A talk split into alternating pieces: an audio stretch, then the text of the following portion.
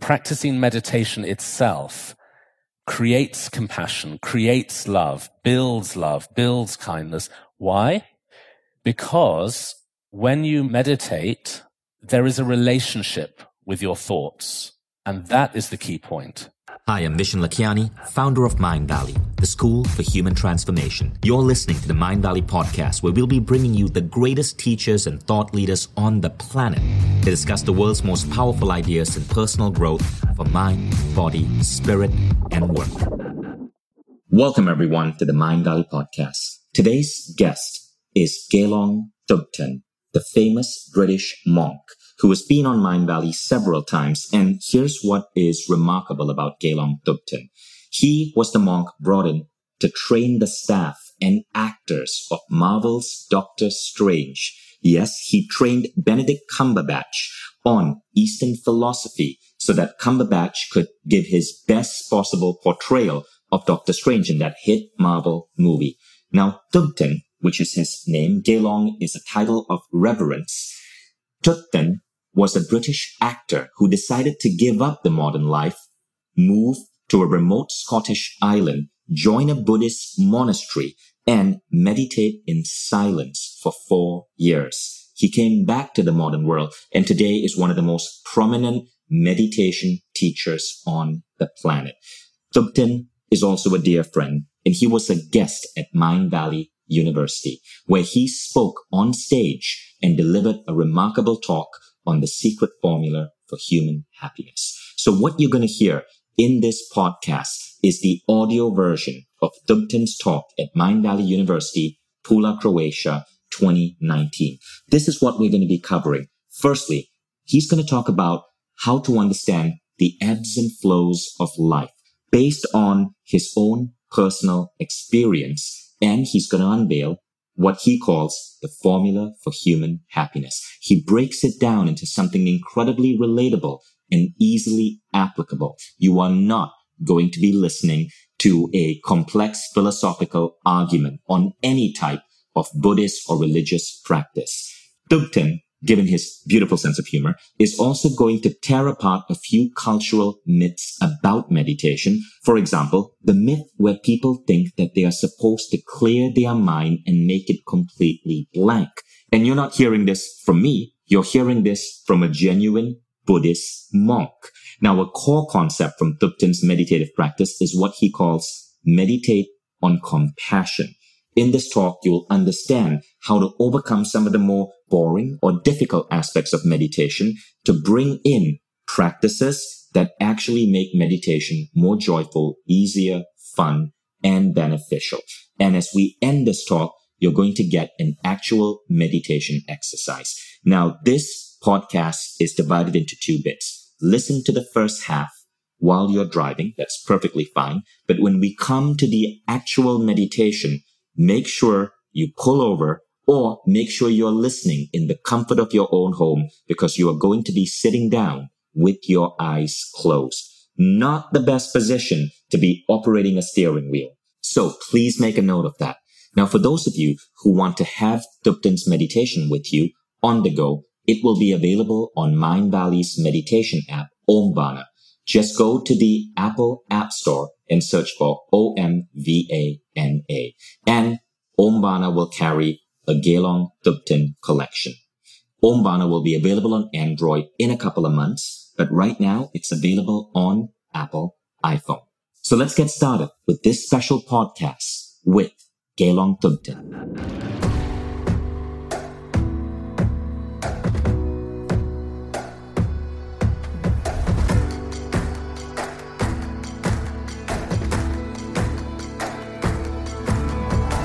Vishen and this is the Mindvalley Podcast. I'm really happy to be back again speaking at Mindvalley. I always love to come to Mindvalley events. I've been over the last few years to several of your events and I'm getting more and more involved in your family and doing more work with you guys. And yesterday, as I was flying into the airport, I felt such happiness. I thought, oh, I'm going to be with Mindvalley again. It always makes me happy. So thank you for coming this morning to my talk. My talk is about happiness. I'm going to talk about happiness and I'm going to talk about obviously meditation or mindfulness and compassion, a few different subjects. It was actually really deep unhappiness that sent me to a Buddhist monastery. I'm not here to try and convert you all into monks. Don't worry. you can keep your hair. but just to tell you a little bit of my own story, I was incredibly unhappy in my early twenties. I was living in New York. I was living actually a very wild lifestyle. I was going to parties all the time. I was an actor and I was just burning the candle at both ends and extremely unwell in my body and also in my emotions, very stressed. I was having panic attacks. Those panic attacks were so frightening that I remember one panic attack. I was standing in a shop and I had to sit down on the floor because I just had this feeling that the things in the shop were going to attack me. You know, panic disorder is very irrational, but very frightening. I mean, you know that the clothes or the books are not going to jump off the shelves and eat you, but you think they are. So it's a very frightening experience. And I was experiencing a lot of anxiety, a lot of depression, and it reached fever pitch. I had a kind of meltdown, basically a major crash, a burnout, where I had physical symptoms very similar to a heart attack. And I was just mentally filled with fear, anxiety, terror. And so I was sick for about three or four months in the state. I was bedridden. I couldn't move.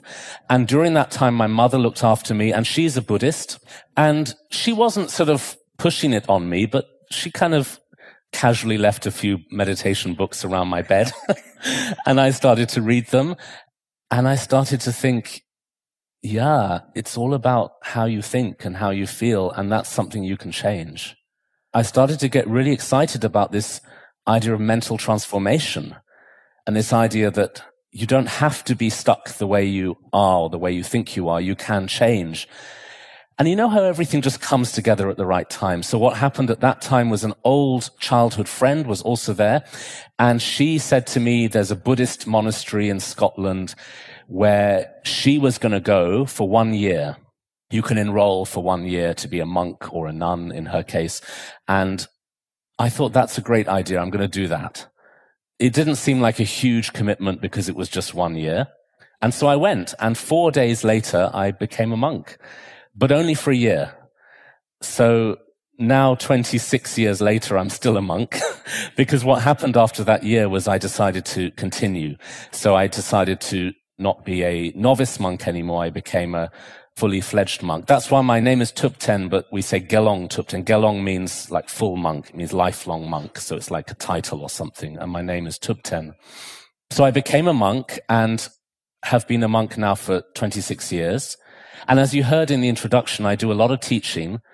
And most of the teaching I do is in completely non-Buddhist situations. I'm not interested in going around trying to preach a religious message. I mean, it's a very debatable subject whether Buddhism is actually a religion anyway. It's more like a philosophy and it has all of these really great techniques that people in the modern era are really interested in. So the whole mindfulness movement, of course, has its roots in Buddhism, but doesn't necessarily even mention the word Buddhism. You don't have to. It's just about training the mind. And I do a lot of that kind of teaching internationally, working with companies, but also working in schools and universities. My latest project, which I'm really passionate about, is I teach 12 week long mindfulness programs to medical students as part of their training. So it's now been accredited as a course within their training. So they learn vaccination, they learn surgery, they learn meditation. It's pretty cool. And so I'm doing a lot of that. I'm working in prisons. I'm working in drug rehab centers. Lots of very diverse situations. But I want to start this subject today by telling you a very specific thing about my story and how it relates to today's subject matter, which is that I started to teach mindfulness kind of three or four years into being a monk. And I started running around the world doing a lot of teaching. But after doing that for about 12 years, I really started to feel incredibly drained. I felt like I was giving, giving, giving, but had no way of refueling my own resources. I was just feeling more and more tired. And I also felt that the teaching was very intellectual. It wasn't really coming from the heart. It was just, you know, stuff I'd read and had heard and I was passing it on. And it felt a little bit fake. It didn't feel like it was coming from a really deep place. So I discussed with my teachers and between us, we came up with the decision that I should go into a very long meditation retreat to really deepen my training. A retreat is where you go into a place and you have no contact with the outside world. You're really enclosed in a building, basically, for that period of time, meditating all day with zero contact with the outside. So it was a four year long retreat, which is a little bit long, isn't it? But hey, I'm an extreme guy. So I went into this retreat on a remote Scottish island in 2005 with 20 other monks. So of course we could talk to each other a little bit, although in the second year we had to take a vow of silence for five months. So during those four years, you are really thrown into a corner with your own mind tell you a little funny aside to this story. Before I did the four year retreat, I was teaching a lot in prisons. And I went to a prison like a month before my retreat and I said, you know what, you guys, I'm actually choosing this. And they were shocked. I said, you know, I'm actually choosing to go into a kind of prison for four years. And maybe you could see your prison time in that way as a meditation retreat. At first, they just laughed in my face. And then after speaking to them for like an hour, they really thought, yeah, this is a journey. You can do that. Anyway, that's the funny aside. So I did my four year retreat and it was very hard, really, really hard because you're faced with your own mind and that anxiety, that panic, that unhappiness, that depression that I had had before joining the monastery, I don't think I'd really dealt with it. I think I kind of suppressed it and just became like this traveling monk and giving lots of talks and, you know, doing all that. But I think I hadn't really dealt with it. So it came up much stronger in the retreat. And I'm so grateful for that because that's when I really could get to grips with it and start to work with it. And so my retreat was an amazing period of transformation around actually going into that darkness within myself. You know, a lot of people think meditation should feel great. Not always. Sometimes you have to go into the parts of yourself that you don't like and you have to resolve them. And that's kind of painful. But it was really, really helpful because I learned how to go into that sadness, darkness, panic, all of that, and learned how to give that part of myself some love and compassion and acceptance. And it did start to change. And bizarrely, it changed into a kind of feeling of happiness. I think the more you accept and love and give kindness to the parts of yourself that you normally reject, the more they start to change into a feeling of wealth, spiritual wealth within yourself. The transformation from misery to happiness. I'm not saying I've achieved it and I'm all sorted yet. I'm still on the journey, but definitely I learned something in that retreat. But the reason I'm telling this story is more to talk about what happened when I came out of the retreat. Because I came out of that retreat in 2009 and I went to London. Normally when you do a four year retreat, you're supposed to have quite a long period of like coming down. You're supposed to kind of go into the monastery and stay there for a month and then like a halfway house to kind of ease your way back into normal society. But I was actually teaching in Amsterdam the day after the retreat ended and then London. Just because of my role in the monastery, I was thrown like a bullet out of a gun straight back into the world. And that was very good for me in a way because it taught me a lot. So I ended up in London and the first thing I saw was that everybody was walking around with their faces buried in phones. And really interestingly, that period of time, 2005 to 2009, was a very interesting period in the history of tech in that during that time, the smartphone revolution happened. The iPhone was launched during that period. Before my retreat, nobody had heard of iPhones, or very few. Now everybody had them. Also, these social media networks were launched. YouTube, Twitter, Facebook. They all happened during my retreat. And so when I came out of the retreat, I was really faced with all of this in quite a shocking way. You know, when you're in it, you don't see it happening, but you take yourself out and then you come back in and you see the difference. And so what I really noticed was a few things. I noticed how everything had sped up. Everything was like faster and more instant, which has its pluses and minuses, of course. I mean, I'm not anti-technology. I'm not some kind of, you know, miserable monk sitting here saying you've all got to live in caves in the mountains.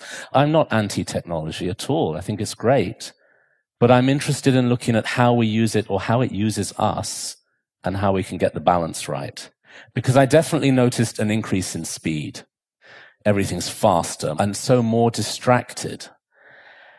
The other thing I noticed was the way we process information has totally changed. That landscape has completely transformed in that we are now invaded by information. The news has a kind of invasive quality to it. You know, in the old days, if you wanted to find out what's going on, you have a choice to go and buy a newspaper or to switch on the six o'clock news. And sure, it's good to be informed about what's happening in the world, but you have a choice.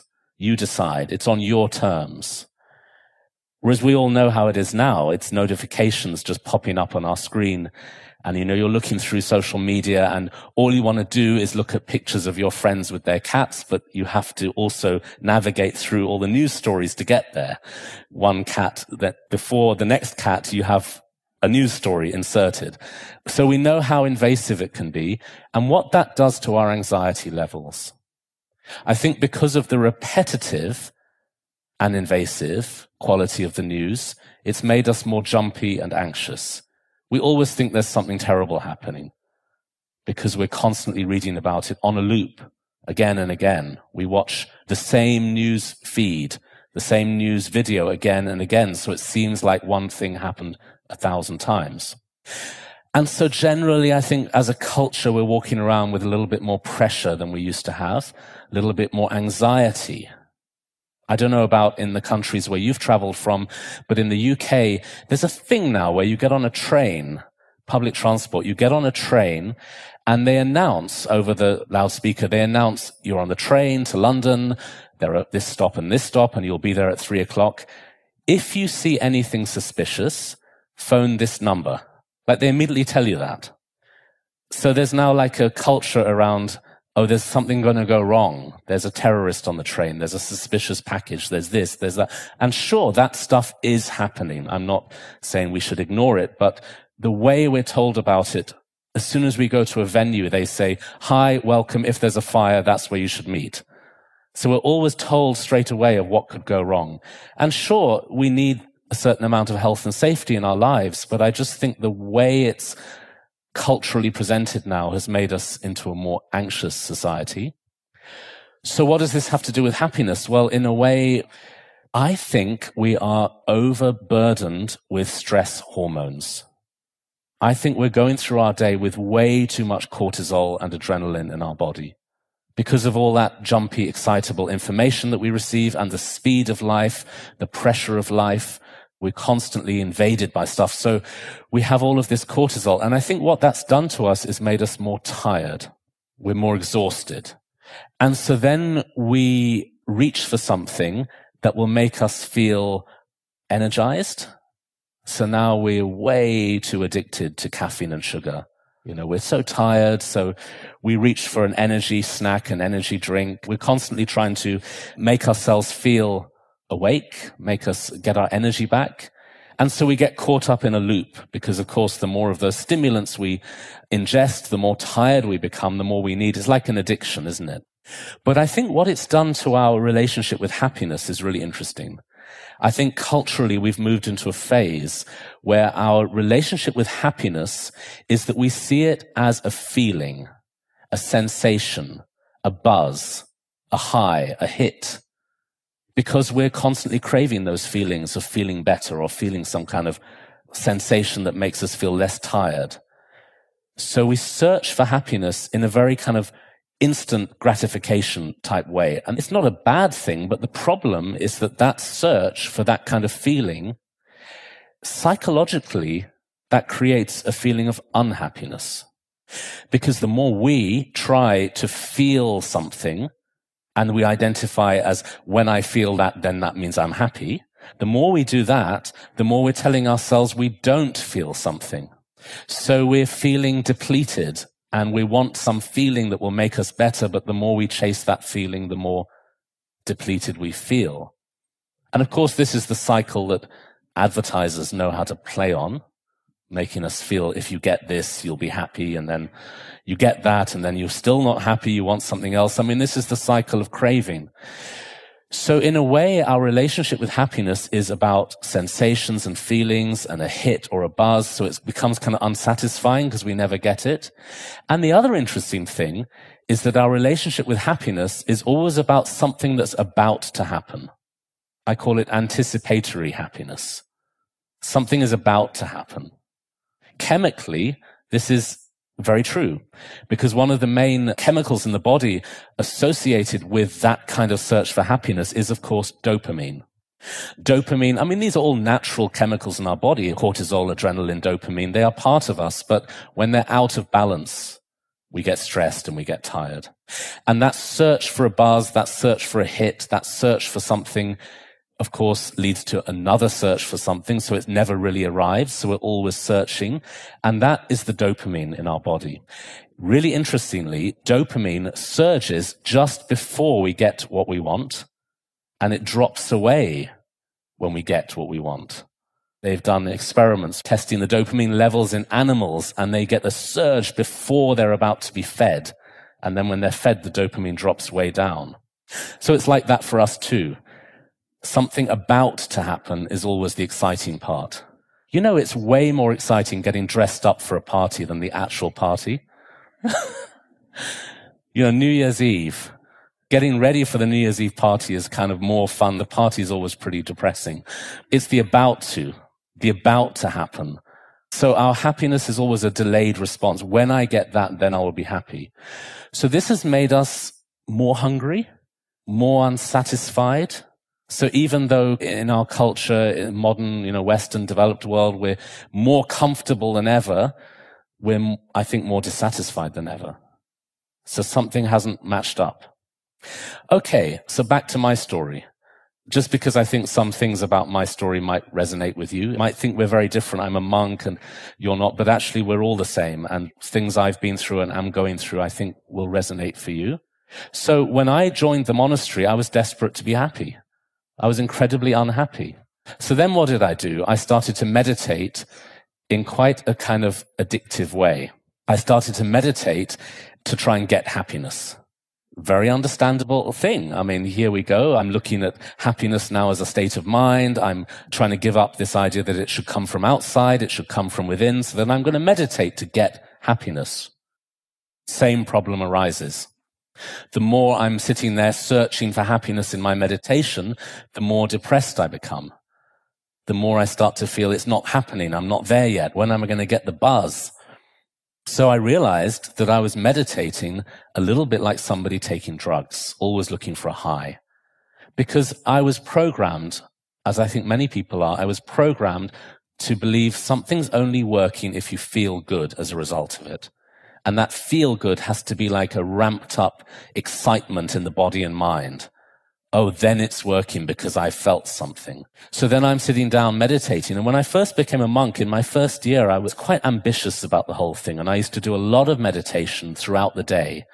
I was living in the monastery and I was living this very kind of quiet life, not like now where I'm traveling all the time. And I was doing lots and lots of meditation during the day thinking I was kind of really into it. I was quite ambitious about it. I thought, yeah, I'm doing it. I'm in the fast track. I'm like, you know, Mr. Hardcore monk. Here I go. Just you watch me. I'm, you know, like that kind of feeling, like ego basically. But the meditation, the more I did, the more unhappy I felt. And because of that wanting to feel something. So what it means is that I'm sitting down to meditate and I'm waiting to get high, waiting to get some kind of buzz from it. So it means I'm telling myself I lack happiness. I'm coming from a place of deficiency and I'm creating that deficiency again and again within my body and mind. So I started to get more miserable. The game changer for me was when my teachers, I've been so fortunate to study with some of these incredible Tibetan masters. So my teacher, Akong Rinpoche, told me, you must meditate on compassion. And that was the game changer is when I started to think, oh, okay, I'm not going to do this for me to get a feeling out of it. I'm going to widen out this energy of meditation into something to do with helping people, compassion, kindness. And then it starts to change because compassion takes the meditation journey from a self-centered, graspy, addictive kind of reality into something that is of service to the world. And then you can let go and you just do your best. And day after day, you try to be kind to people and your meditation is giving you the fuel and energy to do that. It just changes the whole picture from a kind of desperate search for internal happiness into a feeling that happiness is a shared experience because the world is a shared experience. We all live together on this planet. So surely the happiness thing has to be connected to that, that interdependence, that community, the community aspect. Okay, but what is compassion? I think when we think of compassion, we have all kinds of ideas about it. But again, we tend to think of it in terms of a feeling, a sensation, maybe like feeling sad when others are suffering, feeling pain when others feel pain. That's a kind of compassion, but it's more related to empathy. And I think there's a difference between empathy and compassion. Empathy is, of course, a good thing. It's good to have empathy, but empathy can be very draining.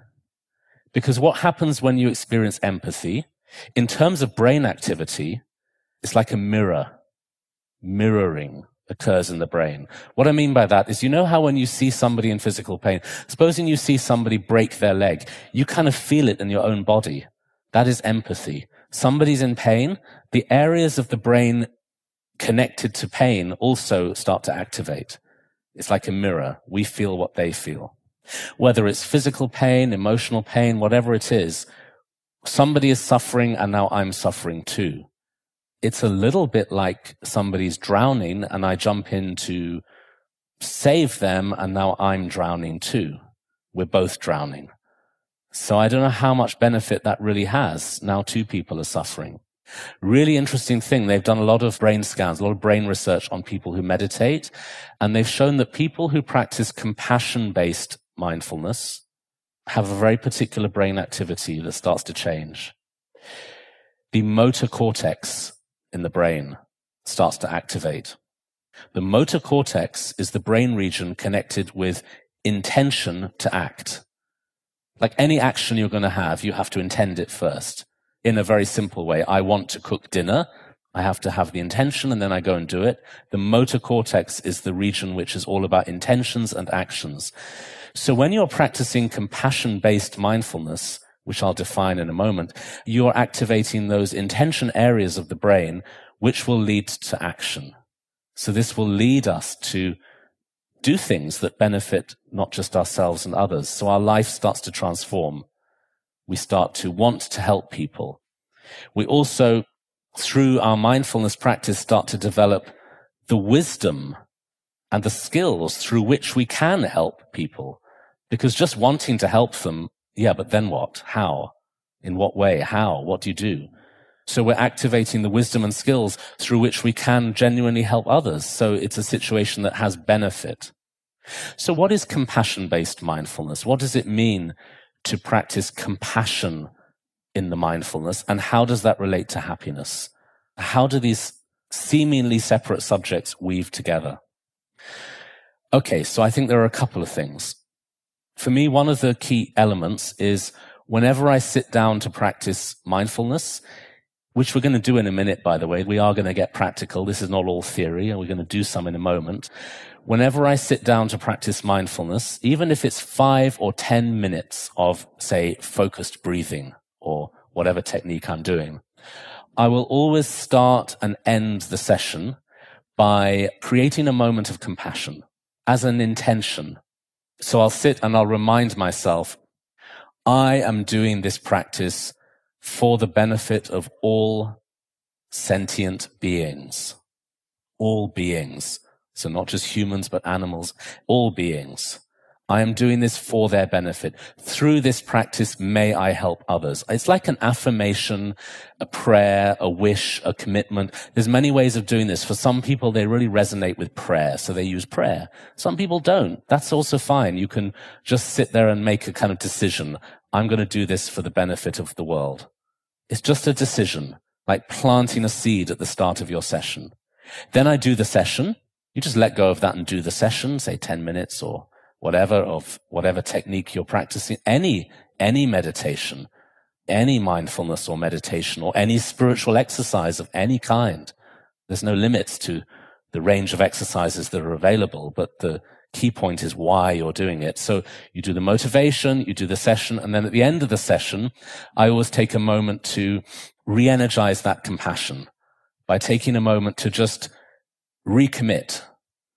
I dedicate, I'm dedicating the fruits of this practice to the benefit of the world, to the benefit of others. It's just a decision. It's like the reason for practicing. Now you are activating the motor cortex because you're making an intention. So you're training again and again in the intention to benefit others. And you're connecting that with meditation. So the whole mixture of that creates a path of compassion, which will become real. We will get out there and help people in a deeper way as time goes on. Okay, that's one part. So here I'm trying to give you a kind of definition of compassion based mindfulness. That's one part, the intention aspect, why you're doing it. The other part is going a bit deeper, is that the practice itself, practicing meditation itself, creates compassion, creates love, builds love, builds kindness. Why? Because when you meditate, there is a relationship with your thoughts. And that is the key point. That is the key point is how you relate to your own thoughts and emotions. That's what it's all about. Because if we are relating negatively to our thoughts and emotions, we're just getting more stressed. We're just building more self disgust, self-hatred, pressure, judgment. On the other hand, if we relate compassionately to our thoughts and emotions, then we are building an internal training in love, in kindness. So what does that mean? It means you're sitting down and meditating, and then your mind wanders. Then what happens? Self-judgment. I want to try this now. Let's just try this. Just as you are sitting there, just sit comfortably in your chair, but I just want to invite you to not even like a big deal. Oh, I'm going to meditate. It's a big deal. No, just very comfortably, just sit there and try to be present and try to be in the moment and not in the past, not in the future, but in the moment and just see how that goes and see how it is. Just try that for a few moments.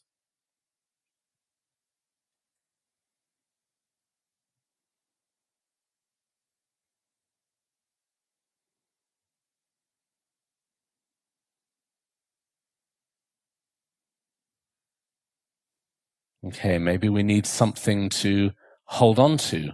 So hold on to your breathing. Breathe naturally, without effort, just normal breathing, but use that as your present moment focus. Just be connected to your breathing, not deep breathing or slow breathing, just normal, natural, gentle breathing. Let that be your present moment focus. Try that for a few moments.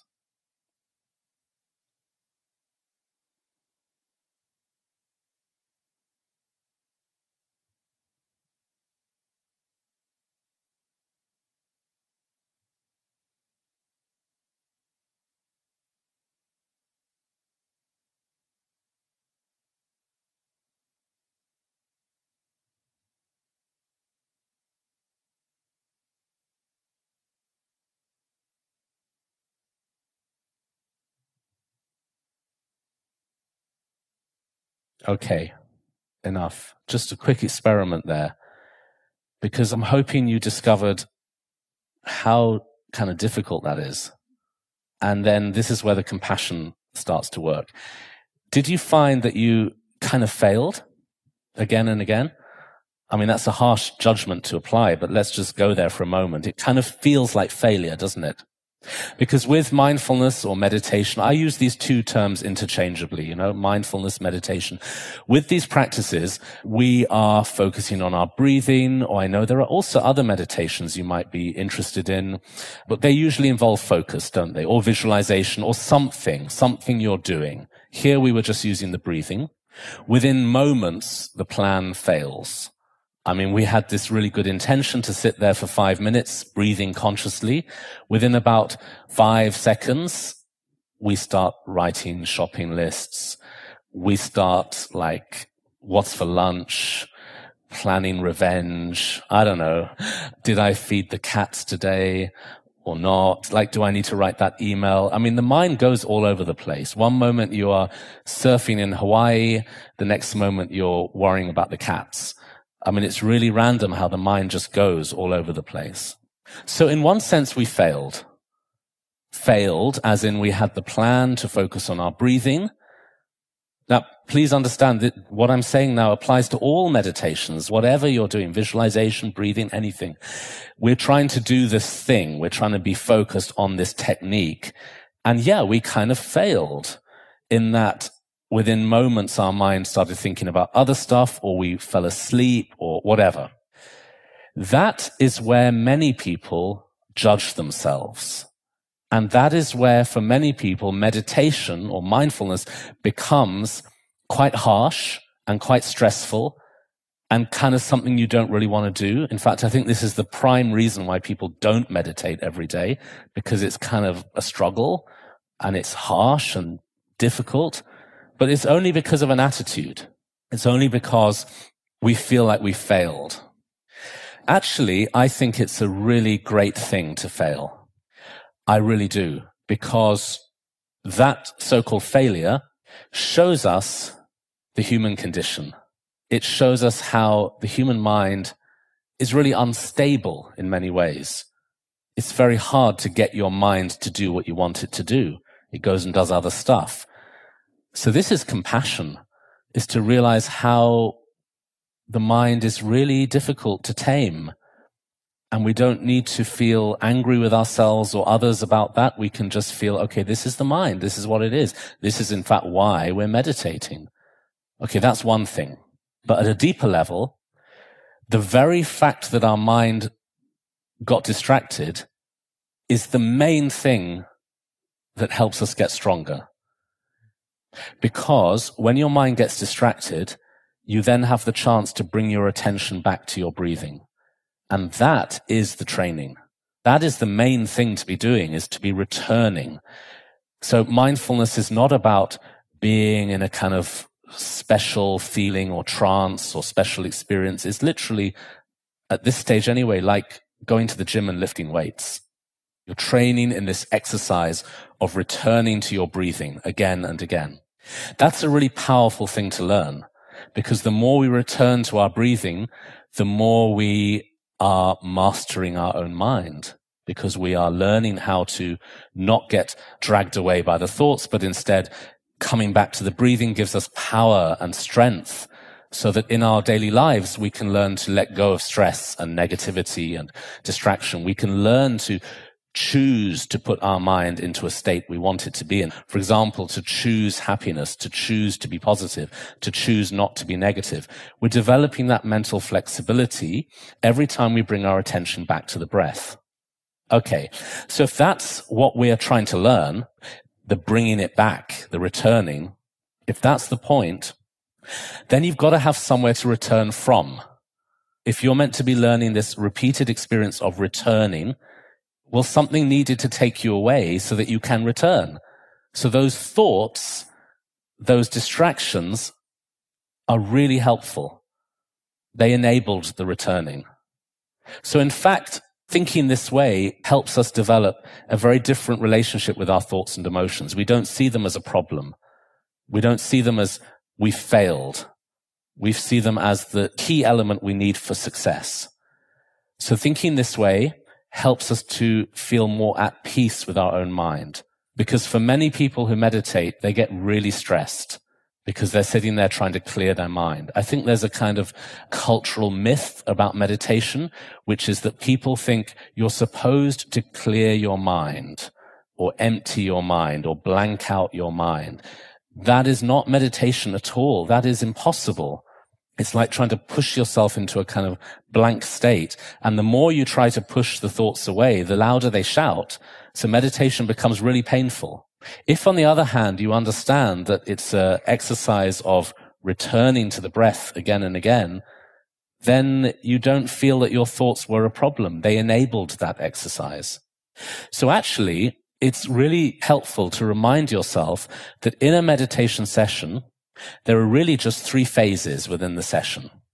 The phase or the part where you are with the breath, the part where you are noticing that you got lost, and the part where you're returning. So these three phases are breathing, noticing, and returning. Breathing, noticing, and returning. So the breathing part is when we're aware that we're breathing. That's the part that most people identify as meditation, and they think that's all it is. But they maybe don't know there are two other phases that are equally important. So the second phase is noticing. That means you notice that your mind got lost. It's really interesting how that works. Because when we're doing the breathing and we're aware of the breathing, it's not that we actually see ourselves going for a walk in our heads. We don't see our mind leave the breath and go to this thought, then that thought, then that thought. We don't see that. It's more that we almost become unconscious and we get lost. And then a few minutes later, we kind of wake up inside our thoughts. Oh, where was I? Like that, you know? Suddenly we're, oh, I'm gone. I'm supposed to be meditating. That's phase two, noticing. You noticed that you got lost. That noticing is a powerful moment of awareness. And that's meditation. You've regained the awareness. So that's really good. And the more we can train in that, the better. So having the wandering mind enabled that noticing, that awareness. And of course, over time, we'll be able to notice more soon, more quickly. You know, we're going to get better at this, but that's the training. And then the third phase is the returning. So gently bringing our attention back to the breath. The gently part is really important. There was a neuroscientist in Germany who did a lot of research into mindfulness and she got two groups practicing mindfulness and she had two teachers and she told one teacher to teach it correctly and one teacher to teach it incorrectly. The correctly teacher was told to simply say to the students, when your mind wanders, gently bring your attention back to the breath. The incorrectly person was told, miss out the word gently. Just tell the people when your mind wanders, bring it back. Then she tested their cortisol levels. The incorrect group had way more stress because they were spending their whole session punishing themselves. Like, oh, you so naughty, bring your attention back to the breath. The correct group were told gently, compassionately, kindly, just gently come back. And it changed their stress levels. So that's an interesting aside. Okay, so we've got these three phases in a meditation session. Sometimes we're breathing, well, we're always breathing, but sometimes, sometimes we're aware that we're breathing. The second phase is noticing that we got lost. And the third phase is returning. And a meditation session will consist of those three things happening again and again and again. And you can replace breathing with whatever your technique is, whatever visualization, anything, the technique. Yeah. So sometimes you're doing the technique with full awareness. Sometimes you're noticing you got lost. Sometimes you're returning a session of 10 minutes, 15 minutes, 5 minutes, however long, will consist of those three phases repeated again and again and again. And it's the practice of those three things that makes us stronger. If you understand that, then your relationship with your mind completely transforms because you stop feeling like a failure for having thoughts. You stop feeling like you got it wrong because your mind got distracted. So you don't mind. In fact, you're almost saying, bring it on because these thoughts enable me to come back. So this generates in the mind compassion, compassionate acceptance of your own thoughts and emotions. And that changes everything. You're no longer at war with yourself. Okay, I want to talk a little bit now about integrating our meditation into daily life. I call this mindful moments or micro moments of mindfulness. Because, of course, it's great to meditate every day. But what many people forget is that how to then bring that into their day. Otherwise, they're meditating at home and then they're stressed at work. you know, they're not taking their meditation to work with them or into the rest of their day. So it becomes like two people who never meet, the meditator and the non-meditator and especially people who do slightly more esoteric practices. using mantras, yoga, chakras, visualizations, it's even more of a risk with those types of practices because the practice is so divorced from ordinary life. And you go into this kind of internal temple and do this great spiritual thing, but then the rest of the day, there's no contact with it. And you feel a bit like you're trying to hold on to something that you don't know how to bring with you. So I think it's really, really important to practice tiny microscopic moments of awareness throughout the day in any situation, wherever you are. And this is about letting meditation become your default state. I see it a bit like drip feeding the practice throughout the day. And this is something which can be done very simply. You don't have to make a big deal out of it. It's something very natural, very simple. Usually just using your body or visual objects or sounds or anything in the present reality. So I love to do this in airports. Maybe because airports are my natural habitat, because I travel a lot. So I'm often in an airport, and an airport is a strange situation because it's like being in a vacuum. There's nothing you can do. You are there. You have to stand in line. You have to be herded from one place to another. There's all these rules. I mean, you can't just do what you want. It's a very unnatural situation, but I love using mindful moments in those situations because I feel like I'm rewiring my system in a creative way. For example, I'm standing in line at security or at check-in or whatever. And everyone's checking their phone or feeling frustrated or the line is too long. I mean, there's a whole thing around stress that comes up. Whereas what I will do is I will try and practice little moments of awareness by feeling the ground under my feet or being aware of my shoulders or picking out visually a spot on the floor and just looking at it. I just use little moments of awareness like that as I'm standing in line or sitting on a plane or in a waiting room in an airport or wherever, feeling the chair under my body. Or if I'm working in an office, I would feel the chair under my body maybe 10, 15, 20 times a day for a few moments each time. Literally just a few seconds. It's really hard to remember to do this because we get so carried away by the stress of life and the busyness of life. But what makes it easier is if you choose to deliberately do this with specific actions. For example, brushing your teeth mindfully or washing your hands mindfully. These are two very specific actions or eating. You know, things you can do very specifically in a mindful way every day. For example, washing your hands. Normally we're washing our hands distractedly aren't we? Our hands are moving, but our mind is also moving. our hands are moving around and our mind is all over the place. So mindful hand washing means to simply be fully present with the sensations of the movement of the hands, the soap, the water, the movement. It doesn't mean that you are physically doing anything different. You're not slowing down or anything. You're just washing your hands, but you're fully present with that moment. Brushing your teeth, the toothbrush, the mouth, the taste, the sensation of the toothpaste, the whole thing. You're just feeling the moment for a few seconds. Anybody who has to do anything in public, public speaking, giving a presentation at work, being on stage like this, if you do it in those moments, it revolutionizes the whole situation. I used to be terrified of speaking in public. The first time I had to speak in public, I was so frightened I started to cry. I used to be an actor, but that's very different. When you're an actor, you have no fear because you're not being yourself. You're being somebody else. That's really easy because you are not you. You are completely protected by the situation you're in. But when I had to be me, speaking as me in front of people, I was absolutely terrified. Now, because I've made a habit of going into a mindful state while I'm on stage, I find it incredibly relaxing. For me, it's like having a free massage. because the more the talk goes on, the more relaxed I become because I'm going into that mindfulness moment to moment. Like right now, I'm feeling the chair under my body and the ground under my feet, and it's bringing down any cortisol. So it's making me more present, more aware, more focused. It means I don't have to prepare my talk because if you go into a calm state, what is in you already will just come out. So it revolutionizes any kind of public speaking.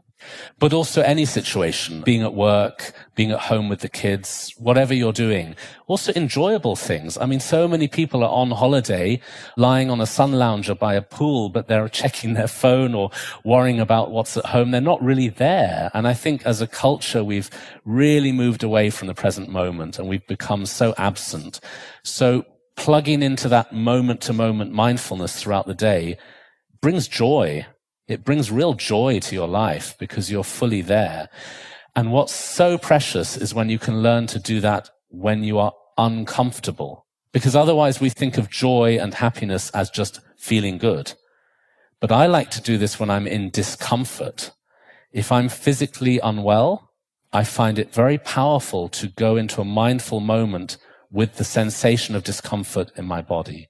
I'll relax into, or I will lean into, or dissolve into. I'm finding different phrases here to describe it.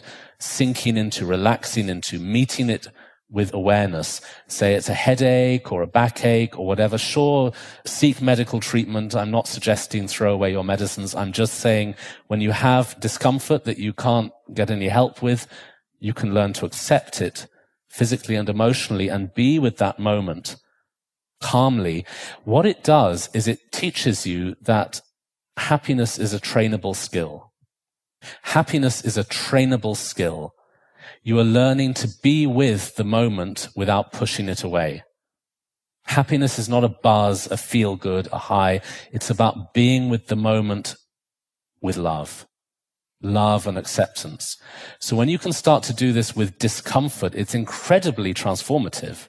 So maybe in my story around public speaking, that's what has happened in that I used to feel terrified to be on stage. That's discomfort. I hated it, but then I learned to be mindful in those moments and it's now transformed into something pleasurable and relaxing.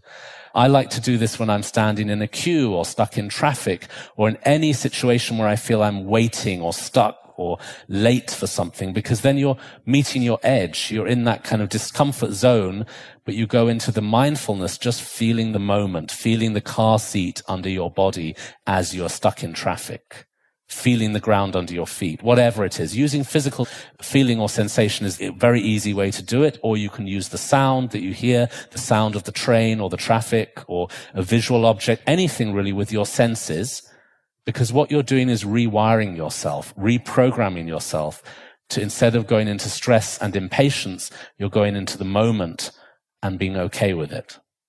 So I think doing that, whether you are in discomfort or not, just generally many times a day, brings the mindfulness into your day so that it's not something separate from your life. It's something that is with you many times a day. Then it becomes your, more like your default state.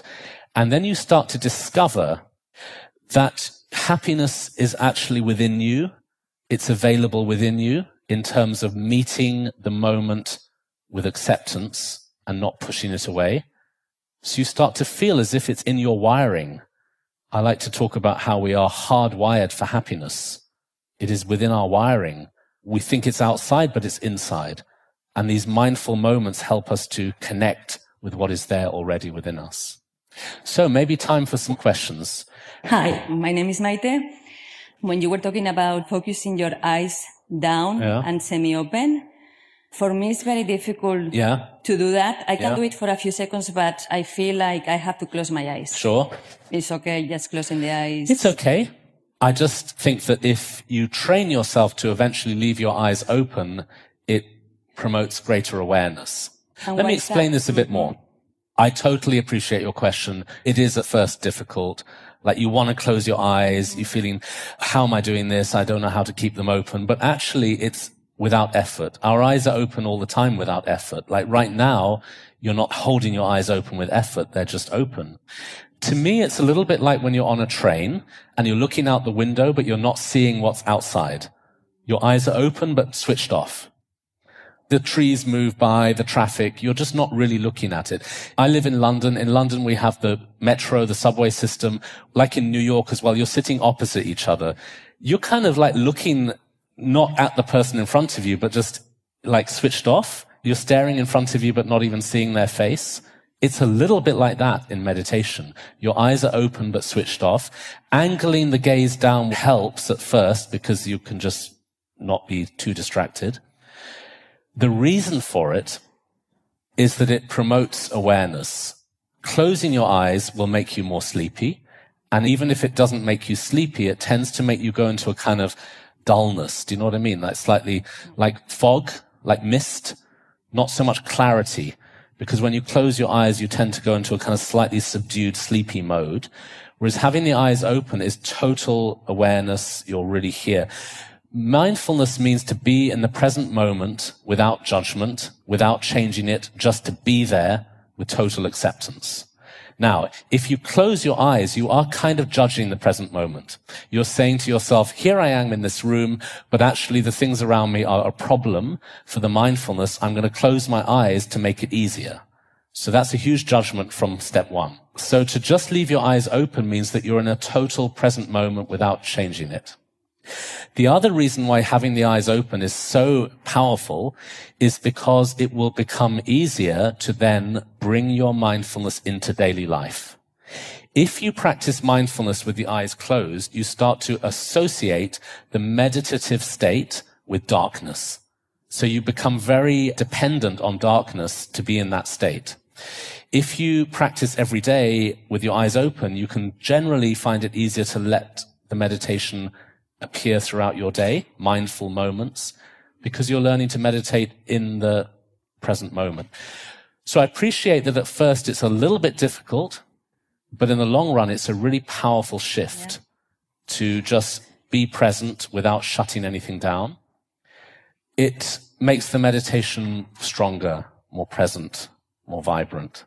I completely agree with all of that. I've been meditating and I have a tendency to close my eyes. Yeah.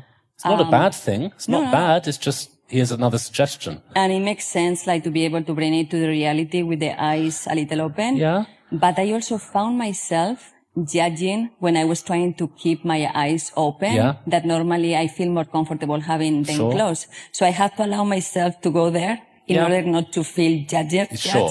And then I guess it's yeah. just like working. It's progress. a process. Mm-hmm. It's a process. Otherwise you get into a whole trip about mm-hmm. that. I'm so bad. I'm doing it wrong. No, no, just do it how you do it, but slowly let it evolve. Thank you. Any more questions? My name is Jared. Hi. Thank you. So I've had a daily transcendental meditation practice yeah. for a number of years. Very similar in terms of thoughts come in, gently just refocus. Ours is mantra based. So that piece I've become somewhat accustomed to without judgment. The focus on the body and different sensations throughout the body is very difficult for me. How? Difficult how? In terms of recognizing a feeling. So feel your feet on the ground. Yeah. What does that feel like? Ah, are you adding a lot of ideas? Like, does it feel like this? Does it feel like that? Are you getting into a lot of concepts? Is that what you mean? Or you, can you not feel anything? Is that? I don't recognize you can't feeling connect. very much. I sure. can't connect. Sure. So then judgment will come in. Oh, I'm doing this wrong. In terms yeah. of, well, not so much I'm doing it wrong, but I don't have the ability to connect. I can't okay. connect. I don't have the sensation. And I'm curious just with the TM, I have been doing it for a long time, but I can do it very easily without judgment. Okay. Even if the mind is very hectic at times, there's acceptance to that. But the body recognition piece, which I do understand is a big part of mindfulness, I just struggle with. So I'm curious how you. Well, thank you for your question. And I think it's not about having to feel anything. It's about being aware of feeling or lack of feeling. In fact, there's an exercise called the body scan, which is a very common, well-known mindfulness exercise where you're usually lying down or sitting in a chair and you're scanning from the toes up to the head and down again through the different parts of the body. And there are definitely parts where you may feel something, like you might have aching shoulders or tense legs, but there are parts where you won't feel anything. Like why would you feel something in your left small finger or in your right elbow? So it's actually about scanning through the body and just registering presence or absence of feeling and leaving it at that. You don't have to feel anything. You're simply paying attention to sensation or lack of sensation. So maybe your question is based on looking for a sensation and not finding one and then thinking, oh, where is it? Does that resonate for you? Yes, but. I also think it's twofold. It's the questioning of why don't I have the sensation or how do I get the sensation or. Yes. And I think just let go of that and think, well, I don't need to have a sensation.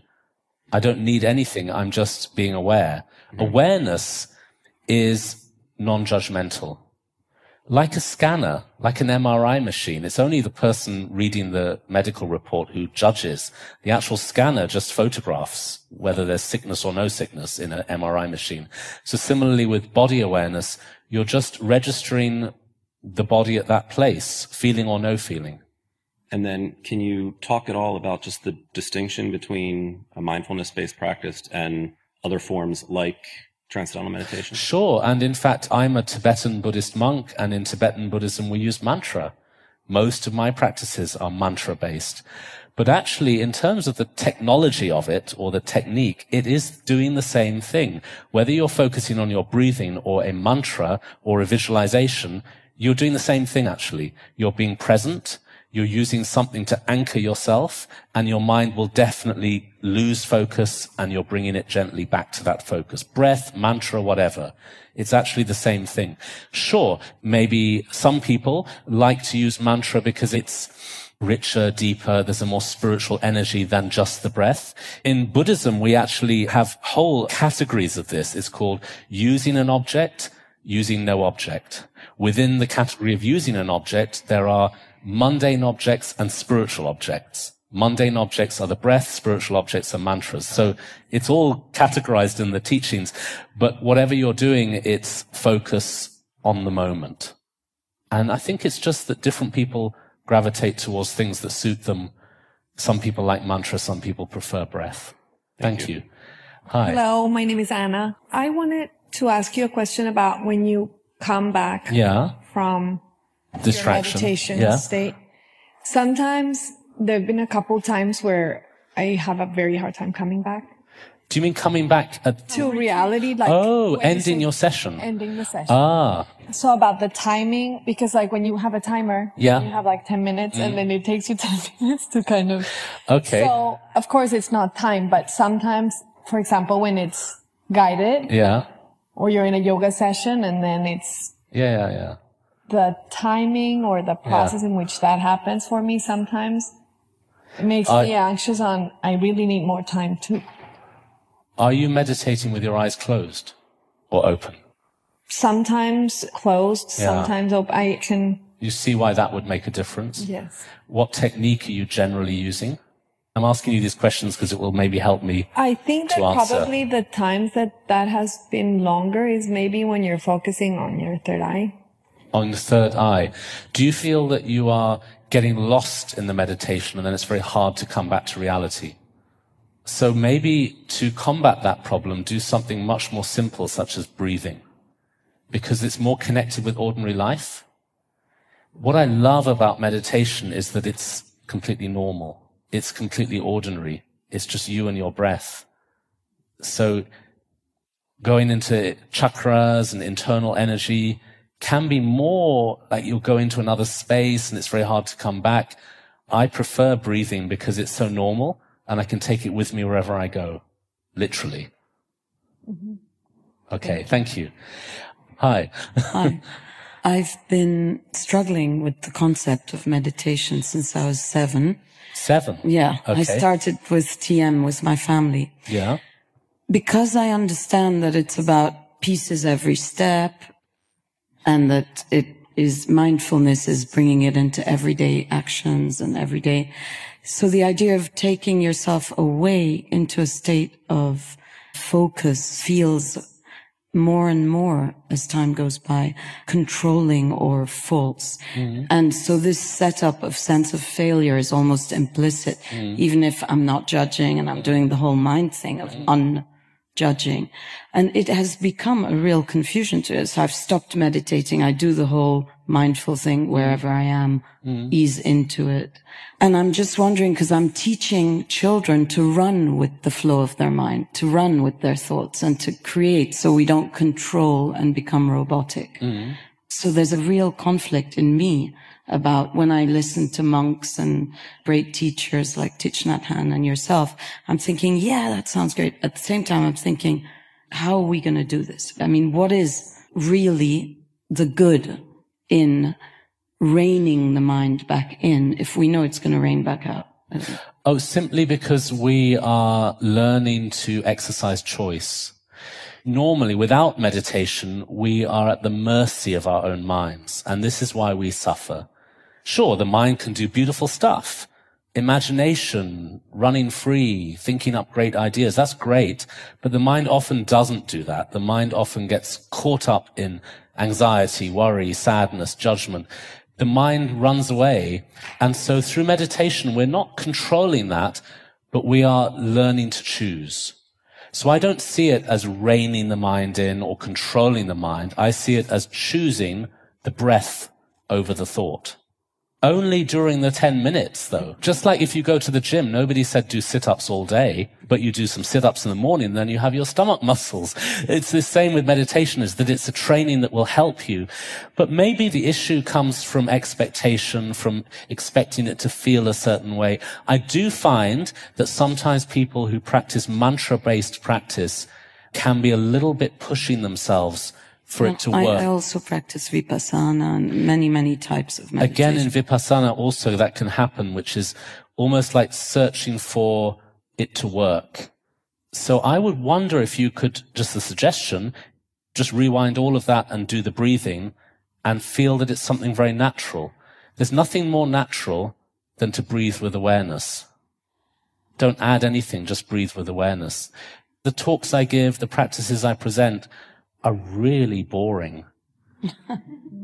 There's no glamour to it. There's no bells and whistles. It's incredibly boring, but that's so transformative. I guess. Does that make sense? Of course. Thank you. Anything else?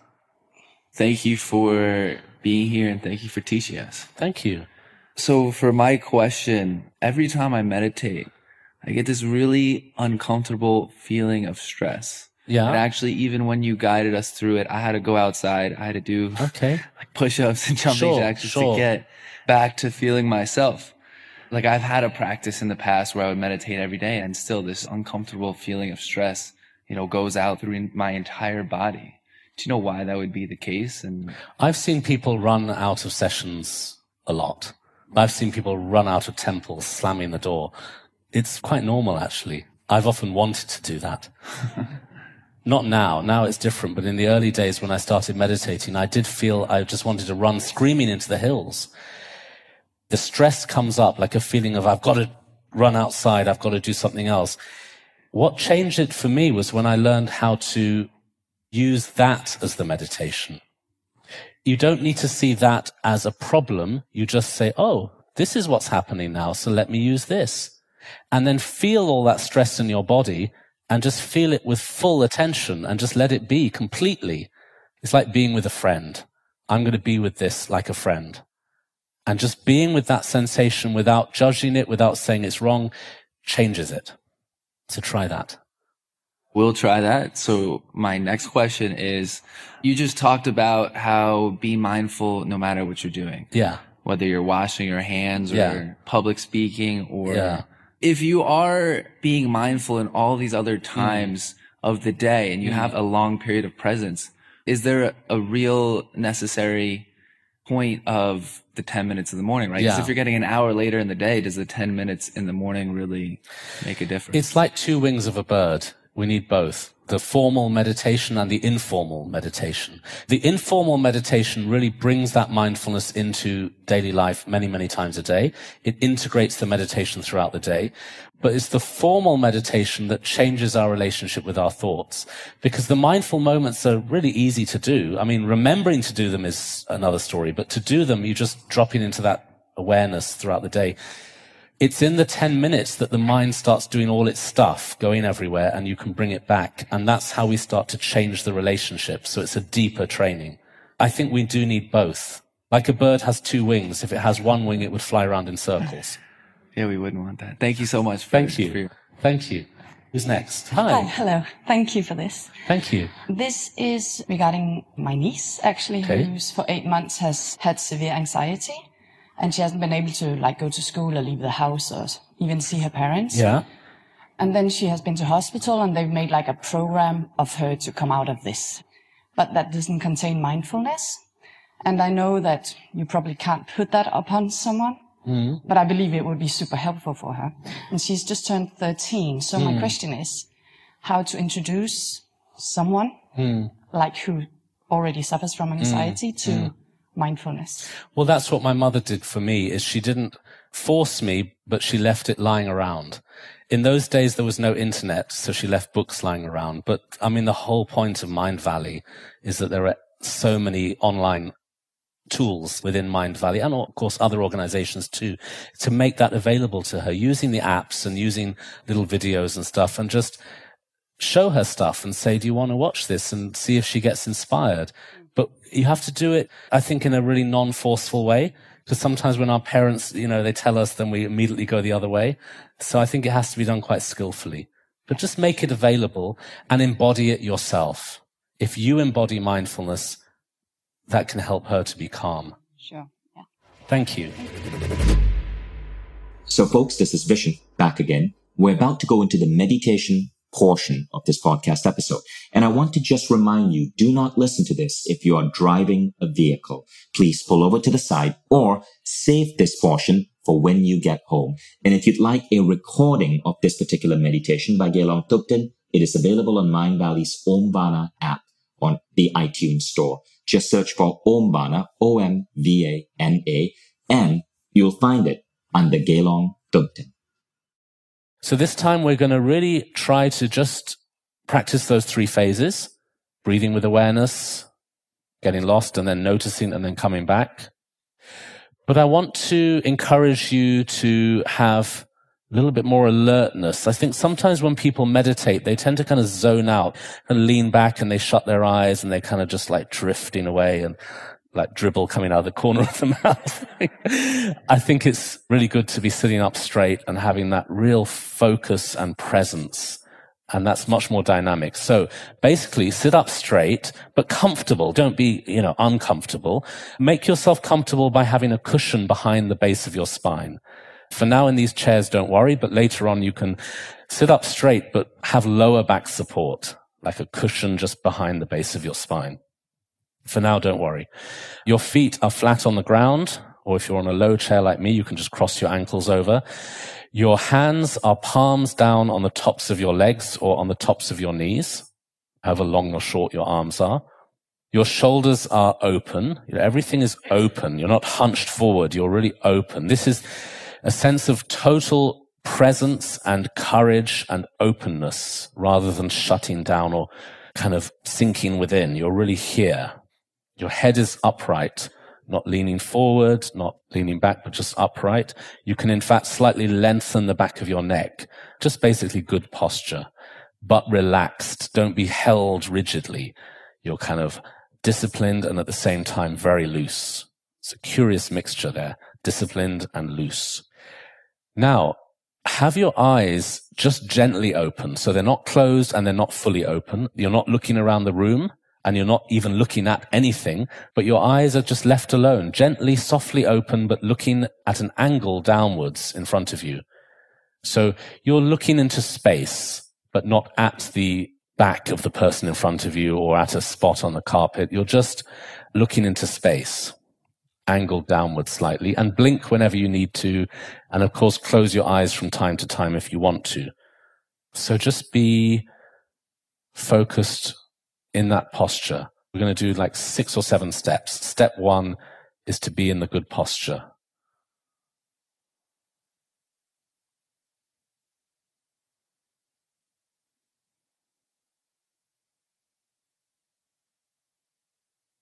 Step two is establish compassion,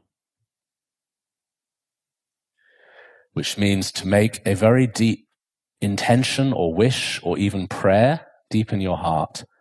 May I meditate in order to develop more compassion and love for all sentient beings. May this benefit all beings.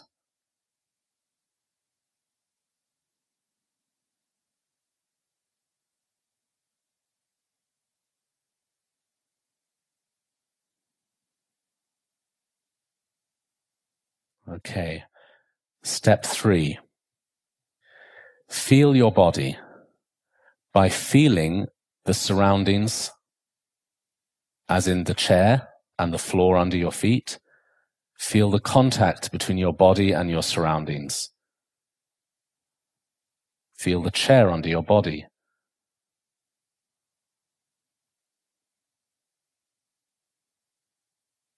Feel it under your backside. Feel it behind the base of your spine.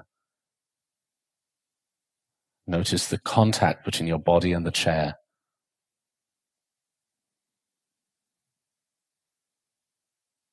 The noticing is very fresh, very uncomplicated.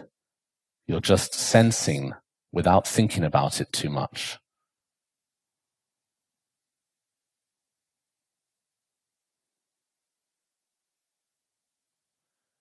Bring the attention up to your hands and feel how your hands feel resting on your legs. Notice the feeling of the fabric of your clothing under the skin of your hands. Connect with the sense of touch.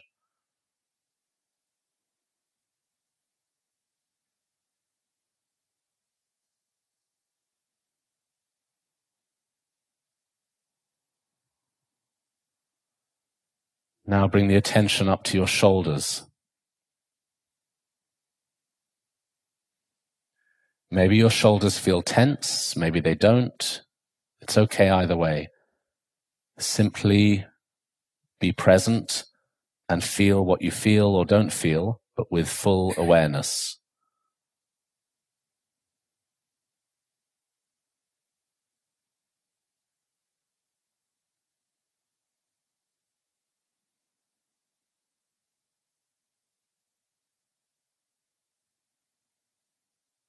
Okay, bring the attention down to the front of your body. Your belly, your abdomen.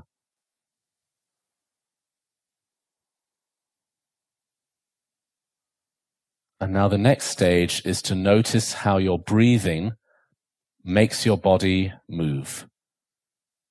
Breathe naturally without effort, but feel how your breath makes your chest or your belly rise and fall rhythmically. There's a movement in and out. Just feel that rhythm. And when your mind wanders, gently bring it back to that feeling of movement.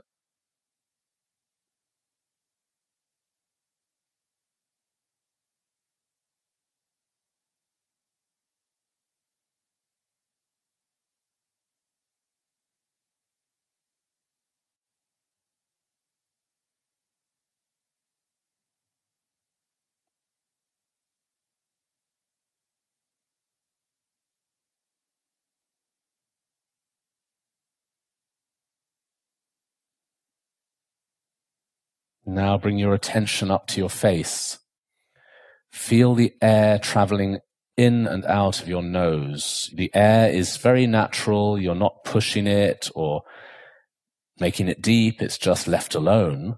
But feel how it travels up and down your nostrils. If that is not comfortable, then breathe through your mouth and feel the air against your lips. So either in the nose or in the mouth, there's a movement of air brushing across skin as it comes in and out. Just connect with that. And when you lose connection, regain connection again and again. We'll try that for three minutes.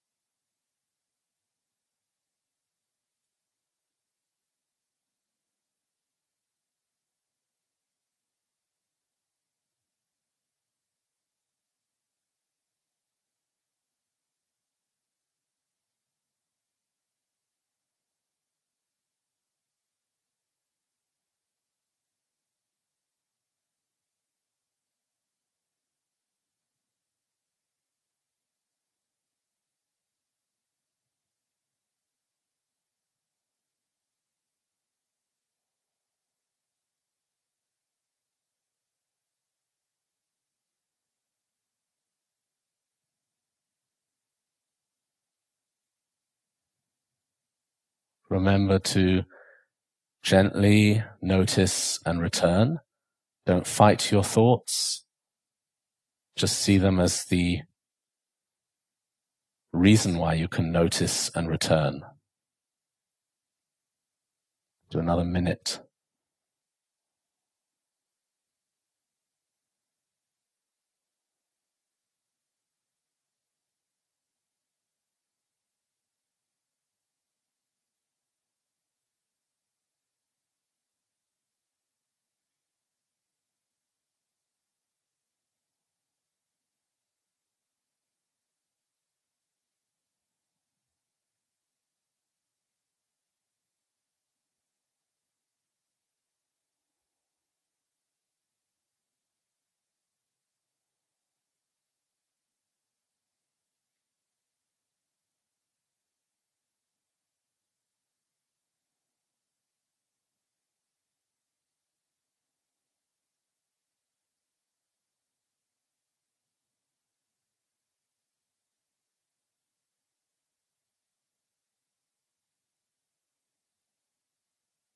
Okay, now to conclude the exercise, focus again on your body.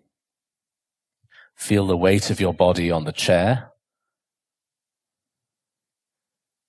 Notice your hands and fingers. Feel how your hands feel resting against your legs.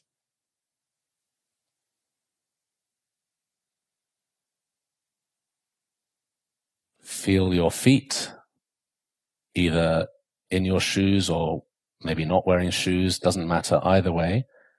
Just feel how your feet feel with your shoes and the floor. Feel the ground under your feet.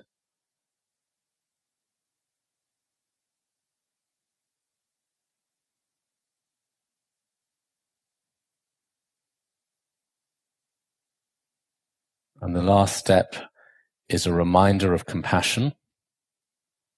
Take a moment to mentally dedicate your practice to the benefit of all beings. Make a wish or an intention or a prayer. Through doing these practices, may I help others. May my compassion grow. May I bring peace, happiness, and love to the world around me.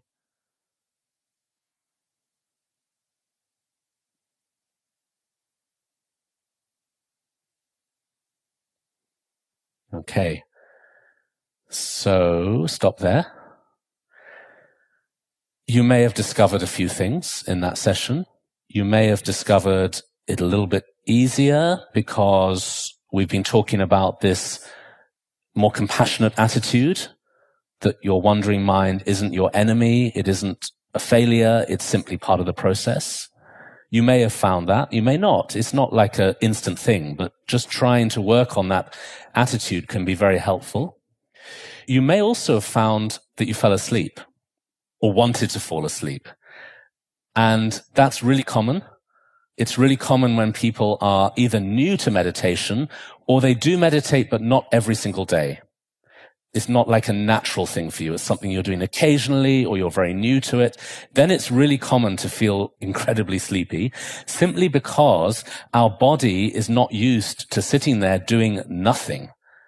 Normally, if we sit still, we're watching TV, we're on our phone, we're always doing something. So to sit there and just not do, just be is a new experience and our body isn't quite sure what to do with that. Our body associates stillness with sleep. So just like when you leave a laptop alone for too long, it has sleep mode. it's not busy, so it grabs 40 winks. it's the same with our body. But if you meditate regularly, after a while, that sleepiness starts to lift and you start to feel more present, more focused and all of that. So the answer is just keep going and that sleepiness starts to wear off. So you may have noticed the session was a bit easier because of this new attitude around compassion. You may have found the session made you sleepy. You may have also found that you're now sitting thinking, did it work? Did it not work? Did I feel something? Did I do it right? These are all just judgments. It's not about getting an instant result or feeling different. It's just about doing it. So try to just let go of those judgments and just do the practice regularly. But I find that breaking it down into segments is really, really helpful. When I first learned meditation, I was in the monastery. They literally just sat me down and said, don't move for two hours. I mean, I really nearly went crazy. I didn't know what to do. There was a carpet we were sitting on and I was just holding on to the pattern on the carpet so I wouldn't go nuts. And then slowly they started to teach me the methods. And what I found really helpful is to have a structure. So what we did then was seven stages. Believe it or not, there were seven very clear, distinct steps in that session. Step one was we sat in a good posture. Step two was we established compassion. The why. Why am I meditating?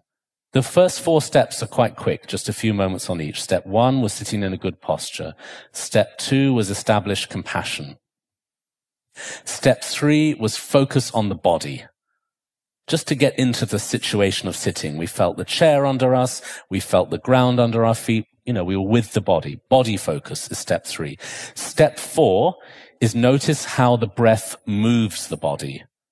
Notice how the breath moves the body. Do you remember there we were feeling the chest or the belly just gently undulating like a wave in and out. No big deal. Not deep breathing, not pushing, just letting it be, but noticing it. That's step four, noticing how the breath moves the body. Step five is the main step. We spent longest on step five. Step five was feeling the air in our nose. Because what we're doing is we're honing the focus. We're starting very general body, movement, and then we're really zoning in on this precise sensation of flow of the air in the nostrils.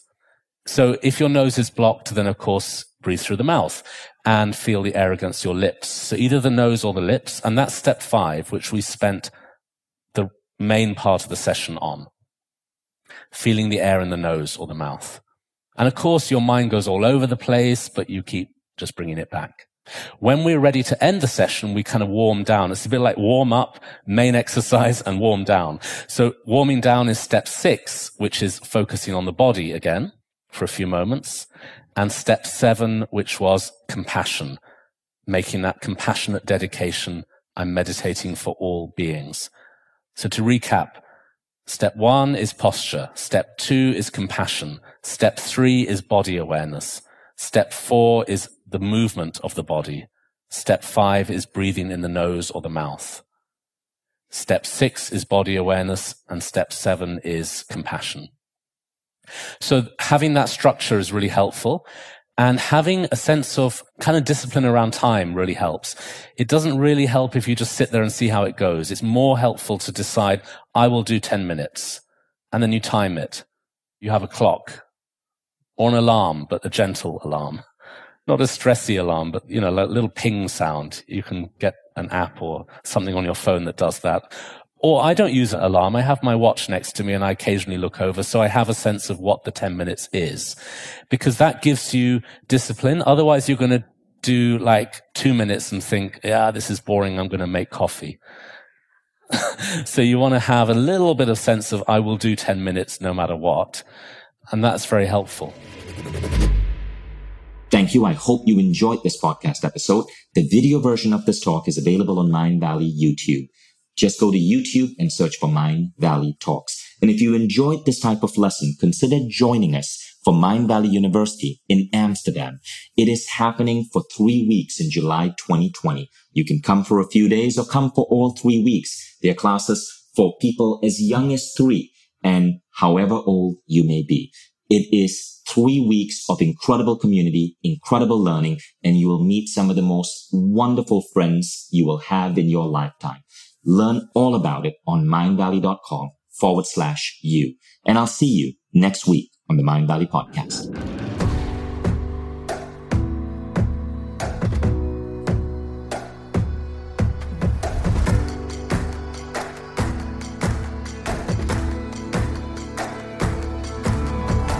Vishen and this is the Mindvalley Podcast.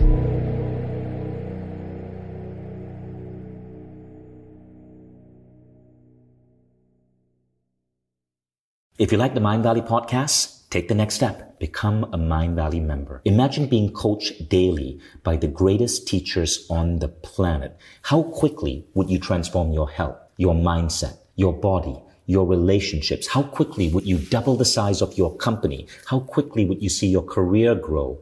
How quickly would you eliminate any limiting belief that's holding you back and manifest a life that you once thought beyond your dreams? When you become a member, you don't just get access to the greatest education in the world. You become part of a community of 150,000 of the most incredible people dedicated to personal growth. Go to mindvalley.com forward slash now to get started.